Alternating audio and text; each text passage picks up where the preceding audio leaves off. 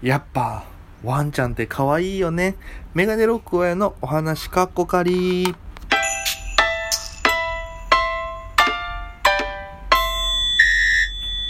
さあ、ということでございまして、えー改めまして、えー東京で芸人として活動しています、メガネロック親です。よろしくお願いいたします。えーまあね、51回目の放送でございまして、えーまあね、えー平日は約7分ぐらいの放送っていうのを決めて、えーほぼ毎日、えーほぼ毎日とか毎日ですね、1本あげるのを目標としてやってるんですけども、昨日はね、えちょっと上げることができなかったんで、今日2本、えー上げてる形になります。さあ、この番組は僕がただただね、えーおしゃべりをしていく番組でございます。えーアプリでお聞きの方はぜひ番組をクリップ押してください。そしてですね、放送が良かったなと思ってくださいましたら、えーハートマーク、ニコちゃんマーク、ネギ、連打でよろしくお願いいたします。さあ、えー今日はね、何を話そうかなと思ったんですけども、まあ、えー緊急事態宣言も解かれましてね、ちょっとは、やっぱ外に出とかないとね、太陽の光も浴びなきゃいけないし、やっぱ動かないといけないんで、まあ、ストレスも溜まってるわけですよ、それなりにね、外に遊びに行けない。まあ、皆さんそうやって我慢してる方もいるんですけども、そういうう方もいるとは思うんですけども、えーその、なんていうんです人があまりいない時間帯をね、狙ってちゃんとそこら辺を考えた上で、えお出かけしてまいりまして、それがあの先日犬カフェの方に行ってまいりまして、うーん、ね、やっぱ沖縄にいる時はね、ワンちゃんと非常に接する機会はね、後半多かったんですよ。もうワンちゃん飼ってるとこにもう遊びに行きまくってましたから、可愛いんですよね、コーギーで。うーん、その子がね、また鳴かないんですよね、ワンワンワンワン。で、ずっと可愛くて。で、懐くし、なんていうんですかね、八方美人的な感じでな、こうキャンキャンキャンキャン来てくれるんですよ。まあ、キャンキャンとは言ってないですけど、クークーみたいな感じで来るんですよ。可愛くてね。本当にそれまでその子に会うまで僕は犬が苦手だったんですよ。昔、小学校の時だったかな？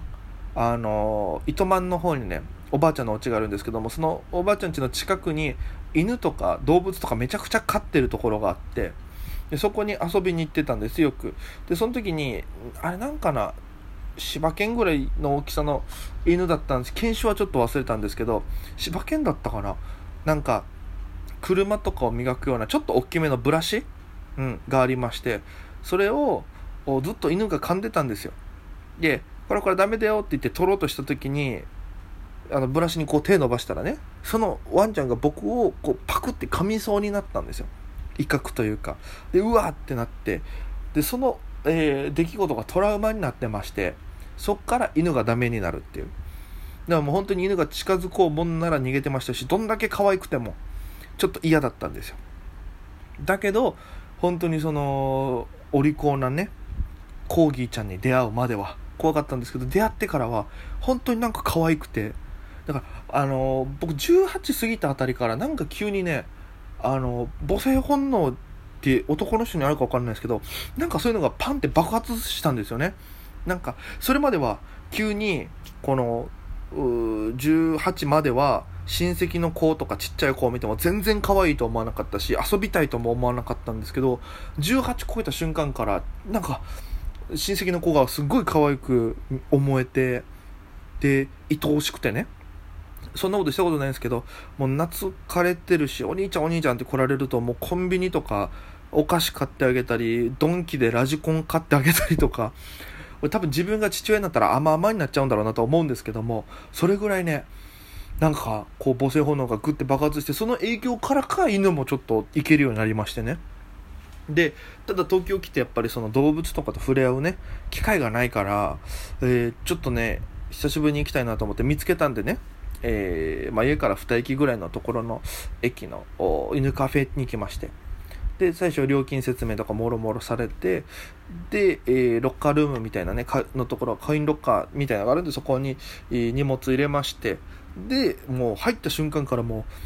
10匹ぐらいのね柴犬とかトイプーとかフレブルとかめちゃくちゃいっぱいいるんですよ。で結構スペースが広くてね。でうわすごいなと思って。でそしたらもう多分入ってきた瞬間に人間新しい人間。で餌とかもね販売してるんですよ。あのワンちゃんと触れ合えるように。で、えーま、そのもうもう僕は買わなかったんですけどその友達と言ってたんですけどその僕は来なくて友達は分かったんですけどもうそれを見た瞬間というか入ってきた瞬間にあこいつ餌持ってるって分かるのかずっとねこっちを視線見るんですよ。でジャンプしまくるんですよワンちゃんが。でこの柵をねギーって入ったらもうそっから犬に囲まれて10匹ぐらい一瞬僕のトラウマがよぎりそうになりましたけどまあまあ全然噛むことはないんでね、えー、ゆっくりこう頭撫でながらよしよしよしってしてってであのー、まあ、餌あげまして。でも餌がなくなったらやっぱまたチリチリバラバラに行って。で他にもお客さん、女性がほとんどでしたね。えー、3、4名いて。ずっとワンちゃんとこう触れ合ってるんですけども、僕はどちらかっていうと自分からこう遊ぼう遊ぼうってまだできる余裕がないのでね、他のワンちゃんちょっと怖いから。で、ちょっと、まあ、ベンチスペースみたいなのがあるんで、そこに座って他のワンちゃんたち見てたら、あのね、キングキャバリアだったかな？っていう犬種のワンちゃんが、さっさっさって急に僕のとこ来て、ベンチポンって乗って、そのまま僕の膝の上で急に、こう、頭ポンって置いて寝始めるんですよ。え、何こいつめっちゃ可愛いみたいな。心癒されますよね。で、そっからずっと10分ぐらい僕の膝の上で寝るんですよ。で、あのー、よしよししてずっと可愛い可愛いしてたら、また新しいお客さんがグッドア開けてね、ガラガラガラって入ってきたら、もう、すぐまたピョンって飛び起きて、また箸でダダダダダって向こうに行くんですよ。でなんかその瞬間にちょっと、あ、あ、あ、みたいな、あの、なんていうんですかね、恋に似た感覚ですよね。あ、好きなあの子がまた、あ、あ、あっちのグループに行っちゃったみたいな。あ、そうだよな、僕だけに好きってことじゃないもんね。僕はただ、休みたかったからここに来ただけなんだよね、みたいな。ちょっと悲しい気持ちになりまして。で、あーってなって。で、こう、必死でね、ちょっとそのキングキャバリアが離れちゃったけど、好かれようと思って、なんかおもちゃとか持って見よう見まねで、ふふふみたいな、パフパフとか鳴らすけど、全然近寄ってこないんですよ。で、うわうわうわみたいな、めっちゃ悲しくなってきて。で、一生懸命こうアピールするけど、まあ、結果から言うと、全くダメでして、だからもう犬と触れ合えたのは唯一その子ぐらいなんですよね。1時間いて10分ぐらいしか触れ合えなかった。うん、だからね、いやでも、ちょっと悲しかったですけど、結果的に言うと、いや全然楽しかったし、癒されたし、だからまだね、ちょっとやんちゃだなっていうのも見えたし、うん、なんか、たまに行くのはいいなって思った。犬カフェ。ただやっぱね、ちょっと、まあ、料金的にはね、えー、まあ、時間決めていかないと、可愛すぎて長居するとね、結構あの、金額が可愛くない時があるのでね、いやでもそれはまた生き物がね、え生活していく上でね、飼育代としてあるものだから全然、えー、まあ、この子たちのね、えー、力になれるんだったっていうのは全然いいんですけど、まそこだけはちょっと気をつけなきゃいけないなと思ってそのまま犬カフェを後にしたんですけど、まあ、あのワンちゃんたちは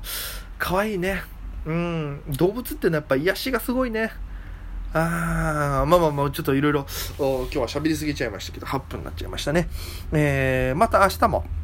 配信しますので、ぜひ、お聞きください。ということで、えー、本日ご視聴ありがとうございました。それでは皆様、また今夜。